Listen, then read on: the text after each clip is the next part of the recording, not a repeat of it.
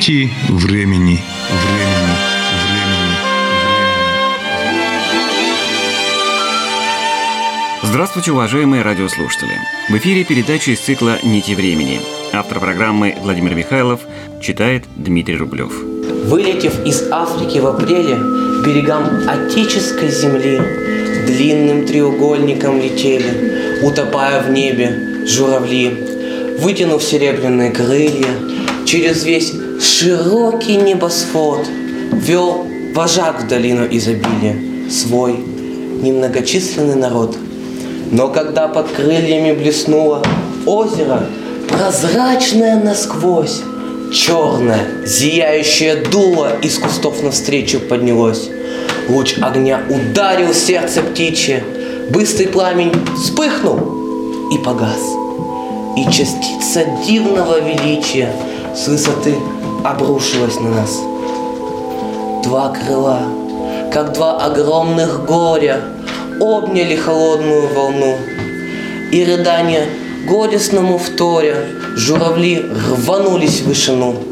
Только там, где движутся светила в искуплении собственного зла, им природа снова возвратила то, что смерть с собой унесла. Гордый дух, высокое стремление, волю непреклонную к борьбе.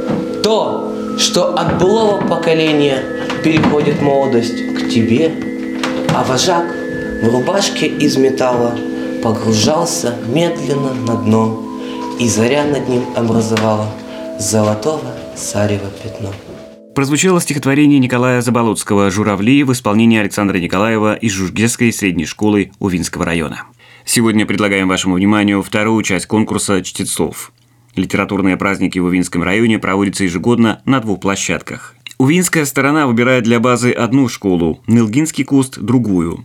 Нынче в Нылгинской стороне принимать гостей выпала честь Кылудской средней, говорит директор школы Вера Валерьевна Левченко. Вера Валерьевна, вот сегодня у вас такой прекрасный праздник, и это накануне. В следующем году же у вас 150-летие школы. Вам выпало проведение этого праздника как раз перед юбилеем. Или вы сами попросили, чтобы череда праздников уже началась? Видимо, волей судьбы так получается, что в этом году мы принимали, приветствовали сегодня ребят с Нелгинской стороны, шести школ. Мы седьмые, которые принимали участие в конкурсе чтецов. Ну и вы знаете, о том, что также здесь прошел еще конкурс художников, ну и некоторые другие номинации заочные были. Вот мы сегодня прослушали уже итоги подведения. Очень приятно, конечно, встречать гостей в своей школе. Еще хотелось бы сказать о том, что действительно в преддверии этого праздника мы ряд различных мероприятий проводим. Это, наверное, своего рода подготовка к нашему наступающему празднику 150-летию школы. Очень знаменательная дата. Будет серьезная подготовка. Все да. флаги будут в гости к нам, да? Да? Да, конечно.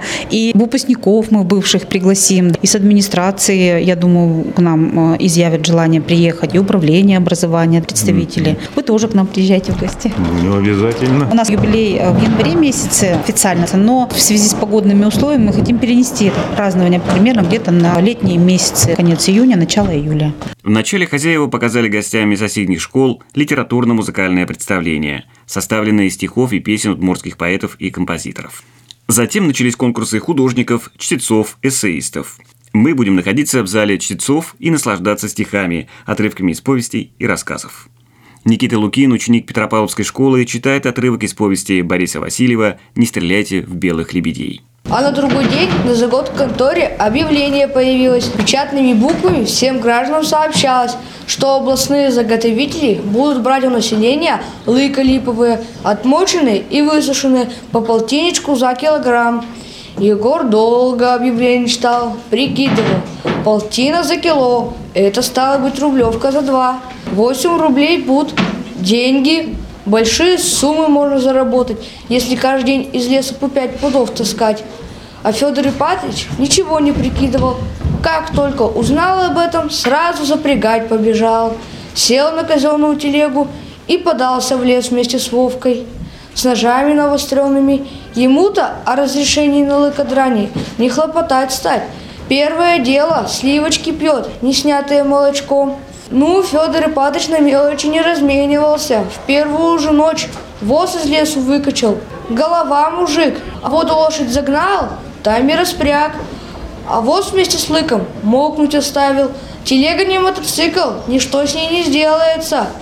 А утром лошадь волну загнал, впрягь и все разом на берег. И тем более вода продукцию прямо до кондиции доводит. Три воза Федор Ипатович таким манером из лесу выкачал, пока свояк его умом раскидывал. В лесном его хозяйстве еще одна телега имелась. Знай, только перепрягай. Уставал, конечно, работа пол требует. И Вовку измучил, и себя извел, и кобылку издергал. Вовка прямо на пороге падал. Мать его сонова в кровать волокла, а сам исключительно на стоечке держался. На укропе настоечка укрепляет. Только лафитничек опрокинул, принял во здравие. Здравствуйте вам, Егор Полушкин, с собственной небритой персоной. Я ведь по делу к тебе, Федор Ипатович. Мне свояк, справку надо бы. Насчет, значит, лыка, полтина за килограмм. Посопел Федор Ипатович, повздыхал строго. Бесхозяйственность, сказал. Лес тот заповедным считается, вода охрана называется, а мы его голим. Так ведь, вот скажем, обдерешь ты липку, а она засохнет. Тебе прибыток, а государству что? Государству потеря. Это ты правильно сказал. Да только ведь как драть, если умеючи. Не думаем о государстве, опять закрученился хозяин. О России не думаем совершенно. А надо бы нам думать. Задумались оба, уткнулись в цигарку. А это ты, свояк, верно сказал, что лыка умеючи драть надо. Так и быть, отпущу я тебе такую бумажку, учитывая твое бедственное положение. В субботу взял Егор веревок побольше, ножи навострил, топоришка за пояс засунул и подался в лес от заповедный. И кольку с собой взял. Лишний путь, лишние восемь целковых. Но лишнего у него еще ничего не было. Идут они по глухой дорожке. Липа – дерево важное, сынок. В былые-то времена она пол России обувала, с ложечки кормила, да сладенький почивала. Мед с этого цвета получается золотой. Пчела богатый взяток берет. Все деревья, они для пользы растут. Кто для человека на его нужду, кто для зверя всякого, а кто для гриба.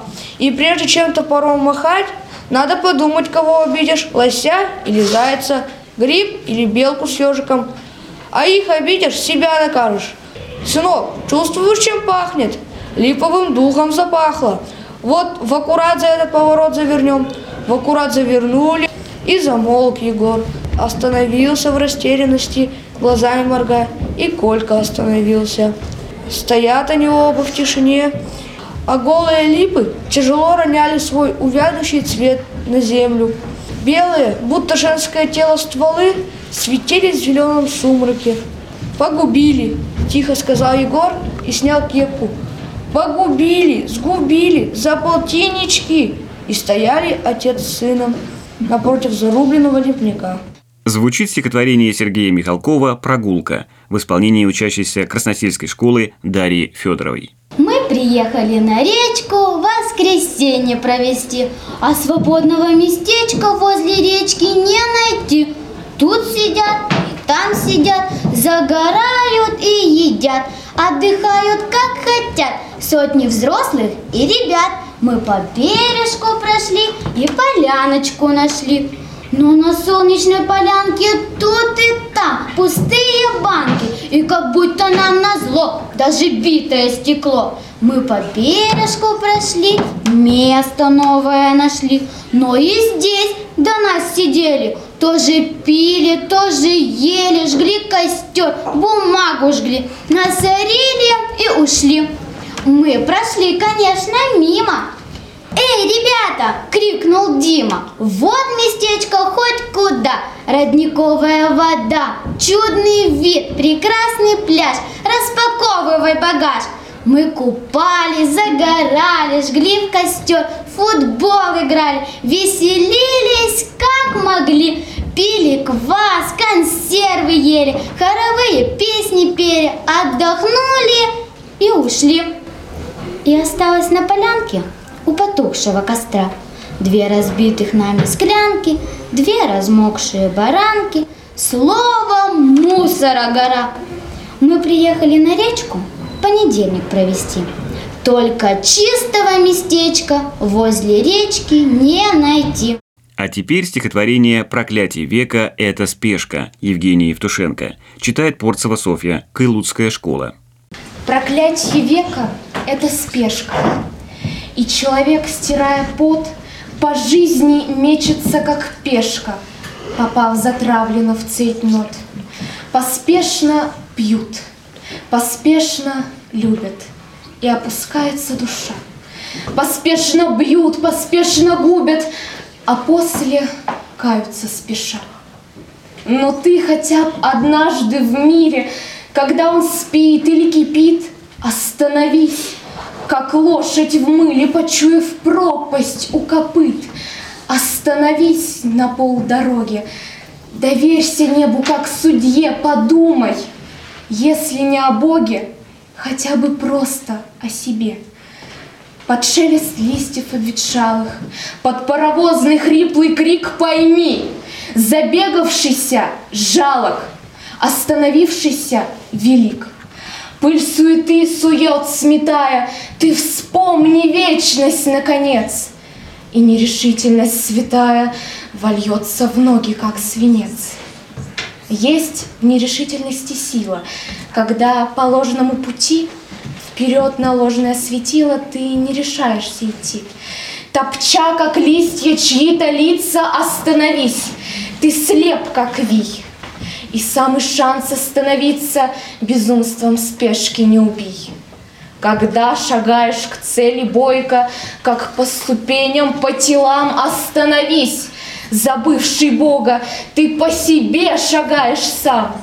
Когда тебя толкает злоба к забвению собственной души, к бесчестью выстрела и слова, не поспеши, не соверши.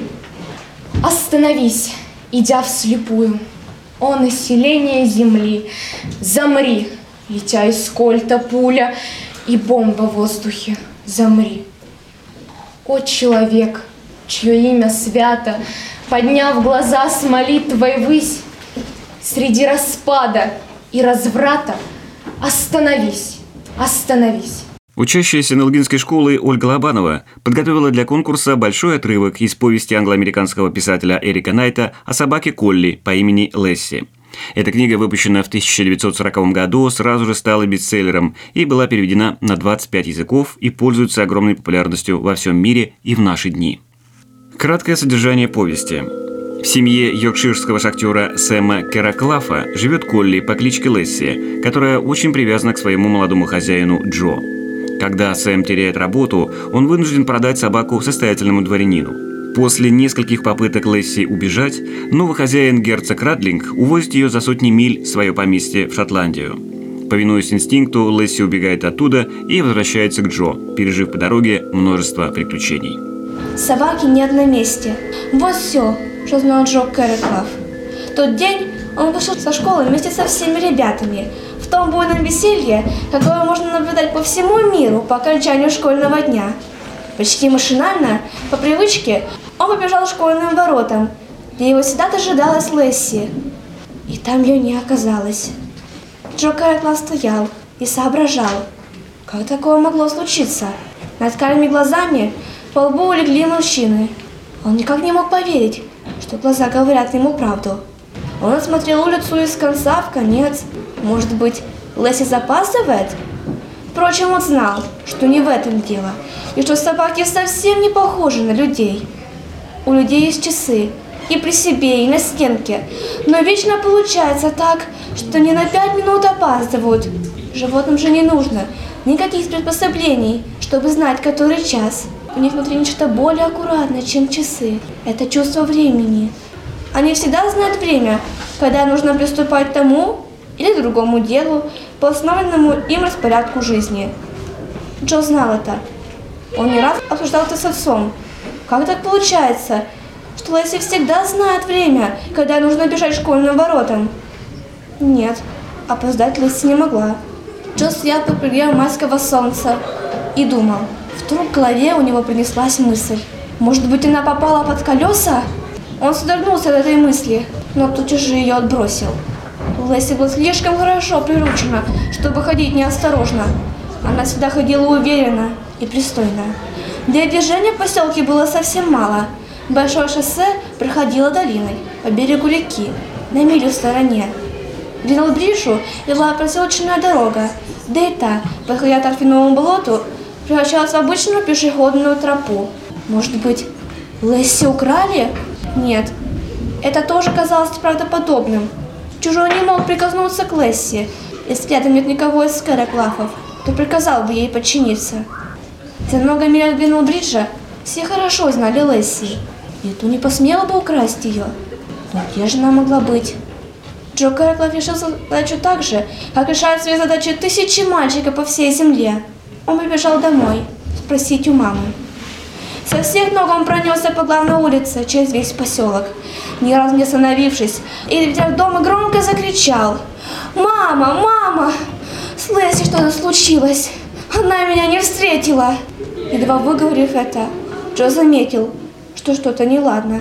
Ни мать, ни отец не стали спрашивать его, что и как, как будто они даже не испугались, что с их чудесной собакой случилось недоброе. Джо отметил это. Он стоял, прислоняя спиной к двери, и ждал. Мать не отводила глаз от стола, который накрывала к чаю.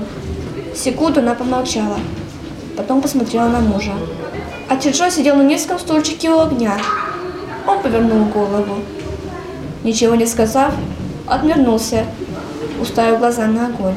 «В чем дело, мама? Случилась беда?»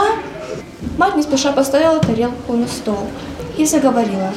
«Ты все равно сам бы это узнал, Джо», — сказала она. «Лесли больше не будет встречать тебя у школы. И нечего реветь». «Почему не будет?» «Что с ней случилось?» — спросил Джо. Мать повернулась к очагу, поставила котелок на жар. Не оборачиваясь, она сказала, «Потому что она продана». «Продана!» — мальчик кричал звонко. «Продана! Зачем вы ее продали?» «Нашу Лесси! Зачем вы ее продали?» Мать в сердцах повернулась к нему. Она продана, ее увели, и дело с концом. Нечего тут выспрашивать. Теперь ничего не изменишь. Собаки нет, и все. Не будем об этом говорить. «Ну как же, мама?» Мальчик кричал звонко и растерянно. Но мать его перебила. «Довольно. Давайте чай пить. Ну же, садитесь». Мальчик послушно сел на свое место. Женщина повернулась к своему мужу. «Садись же, Сэм, поешь. Хотя, по правде сказать, угощение к чаю у меня скудное». Женщина притихла тогда, когда ее муж сердитой решимостью встал за стола. Он направился к двери, не сказав ни слова, снял шляпу с крюка и вышел вон. С минуту в комнате молчали. Потом женщина завела брончливо. «Видишь, что ты наделал? Совсем рассердил отца!» «Теперь ты, конечно, доволен». Она устала, опустилась в кресло. В комнате долго молчали. Джо знал, что мать не права, виня его в случившемся. Также он знал, что мать таким путем прикрывает собственную боль. Так повелось людей в этих местах. Люди здесь суровы, привыкли жить трудной жизнью. Когда случается то, что сильно их волнует, они прячут свои чувства. Чтобы скрыть обиду, женщины бронятся и ругаются. Отругаются, и все. Ладно, Джо, ешь. Голос матери звучал мягко и терпеливо. Джо уставился на тарелку и не двигался. Ну же, Джо, намажь себе хлеб. Смотри, хлеб свеженький, сегодня только испекла. Что, не хочешь? Мальчик низко опустил голову. Не хочу ничего, прошептал он. Ох, собаки, собаки, собаки, спылила мать. Голос снова звучал сердито. Сколько шуму из-за одной собаки! Хорошо, знаешь, я рада, что ее нет. Право, рада. Возни и заботы с ней не меньше, чем с ребенком. А теперь ее нет, и заботе конец. Я рада, право, я рада. Женщина повела полным плечом. И только сейчас она решилась посмотреть на сына, который все еще сидел и не двигался. Она печально покачала головой, а когда заговорила вновь, голос звучал мягко и ласково. «Джо, поди сюда!» Мальчик послушно подошел к матери. Она обняла его своей полной рукой и заговорила. обратя взор к огню. Так что, Джо, ты уже взрослый мальчик. Ты знаешь, ты видишь, время нелегкое. Нужно покупать еду, нужно платить хозяину за дом. А за нас давали хорошие деньги. Словом, мы не могли, не могли с ней позволить оставить ее у себя. Вот и все. Собаки нет. И ты не должен, не должен накачать отца. Он и так не находит себе места. Ну, вот и все. И хоть он все это говорил ему, сердце кричало о Лессе, но он принудил его замолчать. Он стоял не двигался с места задал только один вопрос. Мы сможем как-нибудь откупить ее обратно, мама? Видишь ли, Джо, она оказалась очень ценной собакой, а нам ее держать было не по карману. Но мы как-нибудь заведем тебе другую собаку. Наступит более легкая пора, и мы заведем дом щенка. Хотел бы? Джо понурился и тихо покачал головой. Голос его упал до шепота. Не надо мне другой собаки. Никакой. И никогда. Мне нужна только, только Лесси.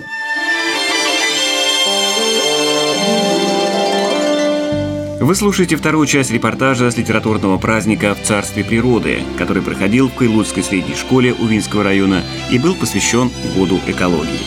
Звучит стихотворение Ольги Фокиной «Подснежники». Рос мальчишка далеко не неженькой. Матери, отца совсем не помнил. Помнил он пожары, толпы беженцев, мертвецов, которых не хоронят. Веселицу помнил, там, на площади, при нужде умел, хоть и не вор был, из-под носа утащить у лошади ячменем наполненную торбу, и машину бешено летящую мог догнать и намертво вцепиться в жесткий борт, что привести на кашицу под рубашкой пригоршня пшеницы. Рос мальчишка далеко не неженкой, с малолетства, зная лишь потери, не терпел ни нытиков, ни вежливых, в доброе добро совсем не верил. И не шутки ради осознательно жег себя, упрямо стиснув зубы. Он и солнце делал истязательным, наводя на кожу через лупу. Знал, как все дружки его вихрастые, изрезаясь кровь осколком банки, будут пятки осенью распластаны льдом куда больнее, чем стеклянкою. Приходил в порезах и царапинах, плакала над ним, склоняясь бабка, а мальчишка только зябко вздрагивал, в камешек сжимался, но не плакал. Рос мальчишка далеко не неженькой, но чего не встретишь в царстве сонном, и приснились раз ему подснежники, синие бубенчики со звоном, будто бы бежал он к ним сугробами, силою неведомой влекомой, листьями какими-то особыми, запахом до радости знакомым. Словно издеваясь над мальчишкой, бил, царапал, сжег его шиповник, и в лицо плевали сосны шишками, будто бы мальчишка был разбойником. И упал на снег он обессиленный, неспособный больше к обороне. А подснежник с глазоньками синими, словно как живой мальчишку понял, стебельком качая над сугробами, сам пришел к мальчишке близко-близко, с листьями, как руки папы, добрыми, с голосом забытым материнским. «Милый, твои ножки не устали ли? Сыт ли ты? Твои рубашки чисты ли? Мама!» И подснежники растаяли. «Папа!» Ни бубенчиков, ни листьев — только ветер где-то хлопнул ставней, только бабка охнула тревожно. С той поры вовсе дома стало удержать мальчишку невозможно. Следом за апрельскими ветрами убегал за город в одиночку. Снег в лесу раскапывал руками, каждую обшаривая кочку. Он искал подснежники, конечно, синие бубенчики со звоном, чтобы пережить любовь и нежность наяву, как в дивном царстве сонном. Солнце все сильнее припекало, ручейки текли из-под ладони, а когда и снега не осталось, нет таких цветов, мальчишка понял. Жизнь мальчишки показалась горше, и себя мальчишке стало жальче. Слезы покатились, как горошины на мальчишкин хлеб сосновый пальчик. Все, Он больше чудесам не верит, он уйдет из сладостного плена. Слишком велика его потеря, чтобы можно ей найти замену.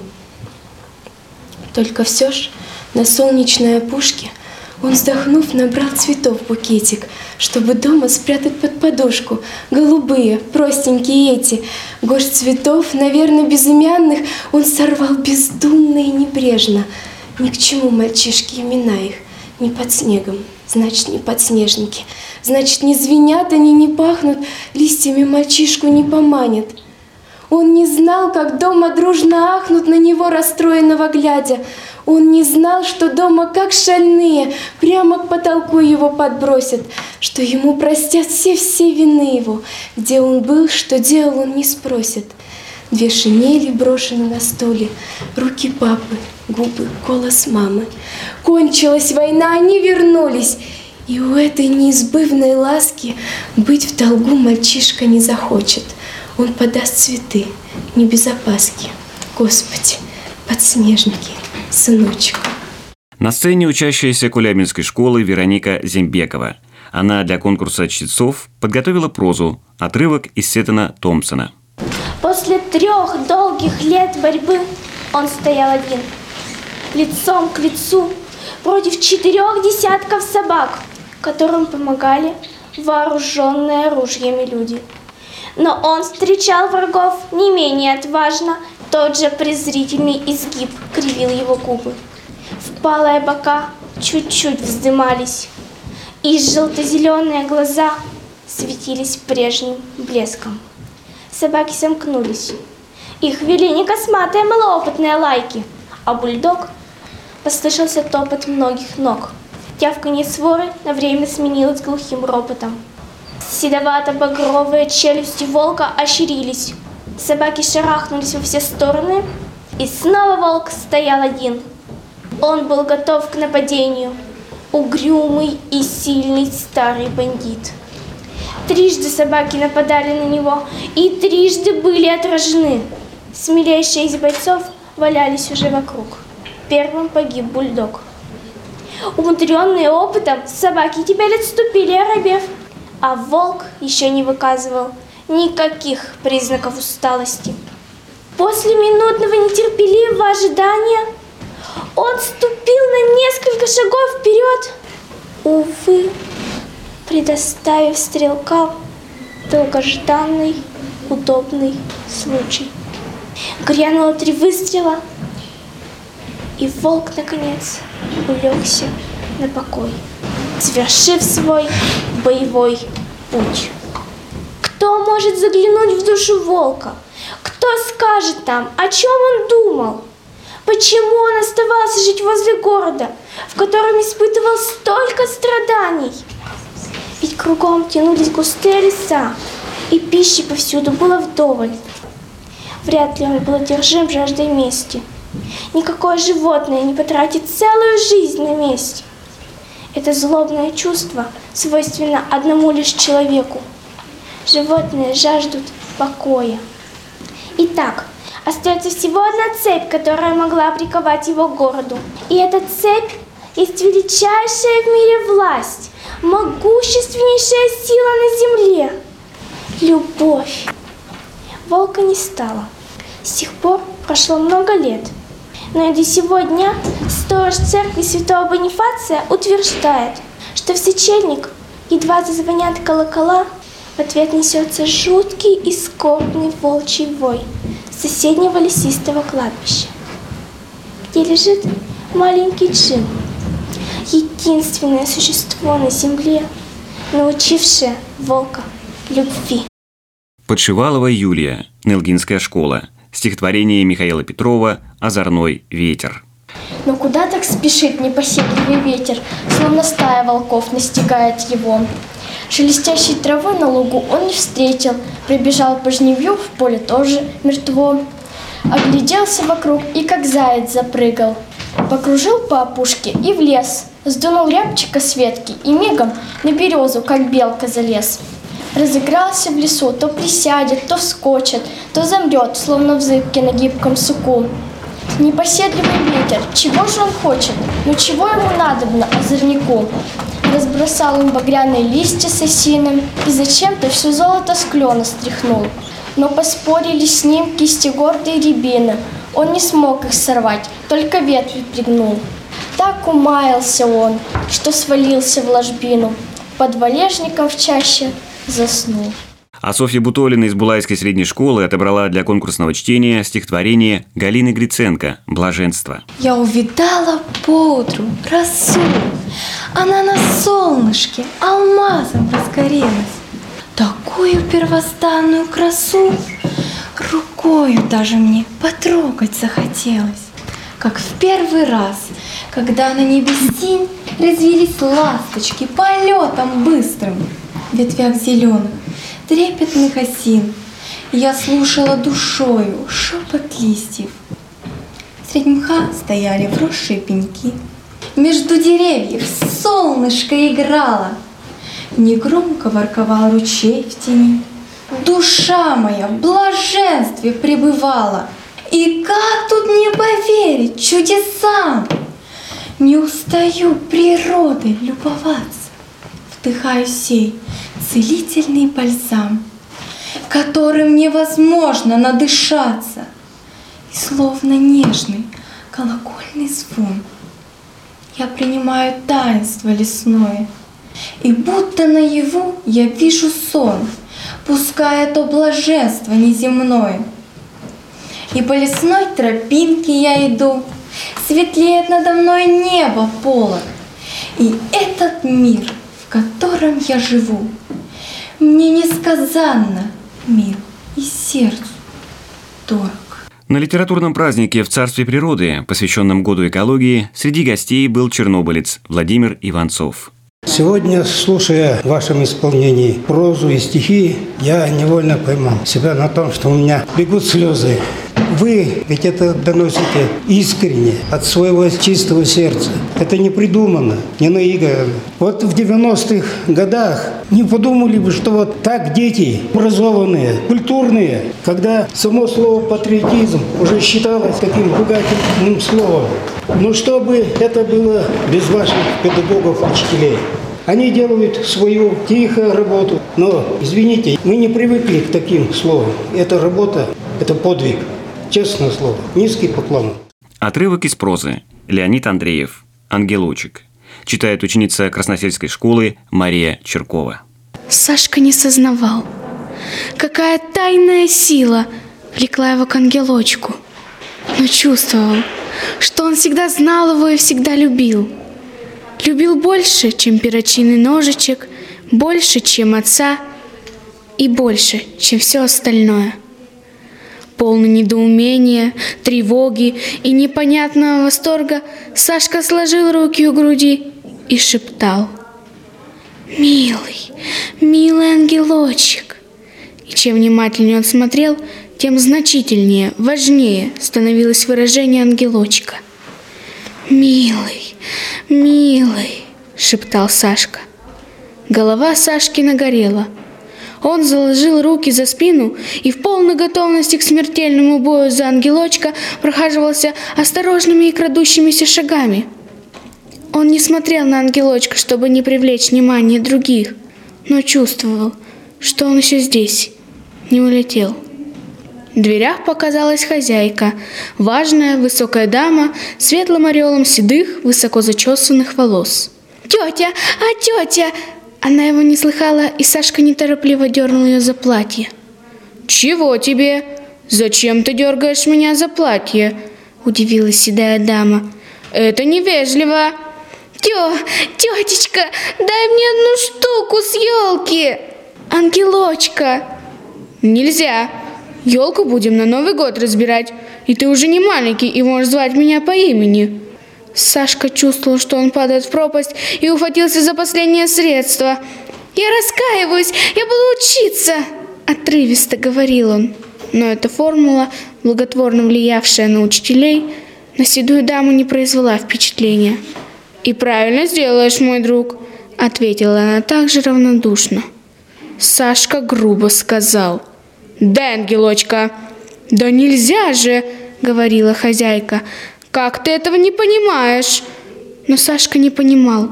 И когда дама повернулась к выходу, он последовал за ней.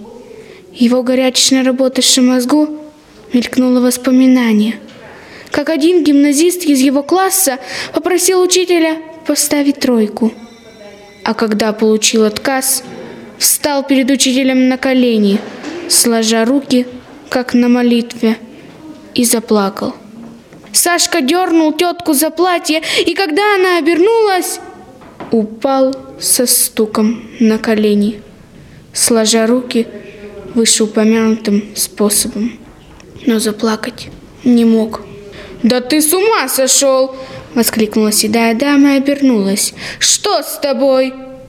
Стоя на коленях, со сложными руками, Сашка с ненавистью посмотрел на нее и грубо потребовал.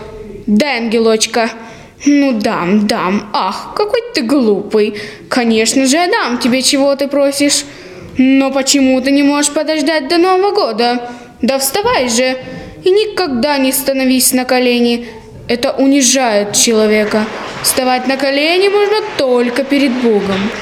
Когда она сняла игрушку, Сашка впился в нее глазами, болезненно сморщил нос и растопырил пальцы.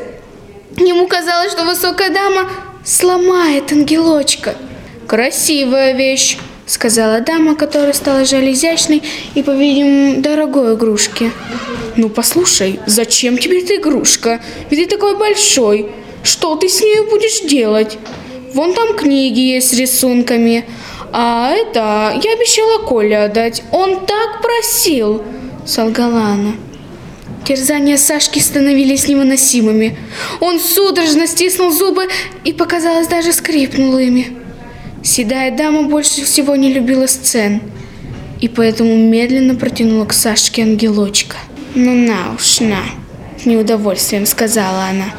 «Какой настойчивый!»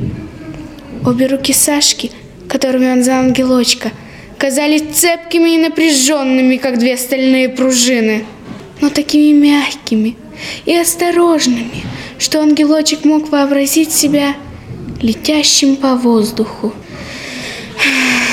Вырвался продолжительный и замирающий вздох из груди Сашки. И на глазах его сверкнули две маленькие слезинки. Казалось, случится что-то такое светлое, такое радостное, какого никогда еще не происходило на этой грешной, печальной и страдающей земле и интервью с директором Кайлуйской средней школы Верой Валерьевной Левченко. Вера Валерьевна, вот сегодня у вас такой прекрасный праздник, и это накануне. В следующем году же у вас 150-летие школы. Вам выпало проведение этого праздника как раз перед юбилеем. Или вы сами попросили, чтобы череда праздников уже началась? Видимо, волей судьбы так получается, что в этом году мы принимали, приветствовали сегодня ребят с Нелгинской стороны, шести школ. Мы седьмые, которые принимали участие в конкурсе чтецов. Ну и вы знаете, о том, что также здесь прошел еще конкурс художников, ну и некоторые другие номинации заочные были. Вот мы сегодня прослушали уже итоги подведения. Очень приятно, конечно, встречать гостей в своей школе. Еще хотелось бы сказать о том, что действительно в преддверии этого праздника мы ряд различных мероприятий проводим. Это, наверное, своего рода подготовка к нашему наступающему празднику 150-летию школы. Очень знаменательная дата. Будет серьезная подготовка. Все да. флаги будут в гости к нам, да? Да, конечно. И выпускников мы бывших пригласим. И с администрации, я думаю, к нам э, изъявят желание приехать. И управление образования, представители. Вы тоже к нам приезжайте в гости. Ну, обязательно. У нас юбилей э, в январе месяце официально, но в связи с погодными условиями мы хотим перенести празднование примерно где-то на летние месяцы, конец июня, начало июля. На этом время, отведенное нашей программе, подошло к концу. Вы слушали вторую часть репортажа с литературного праздника в Царстве природы, посвященного году экологии.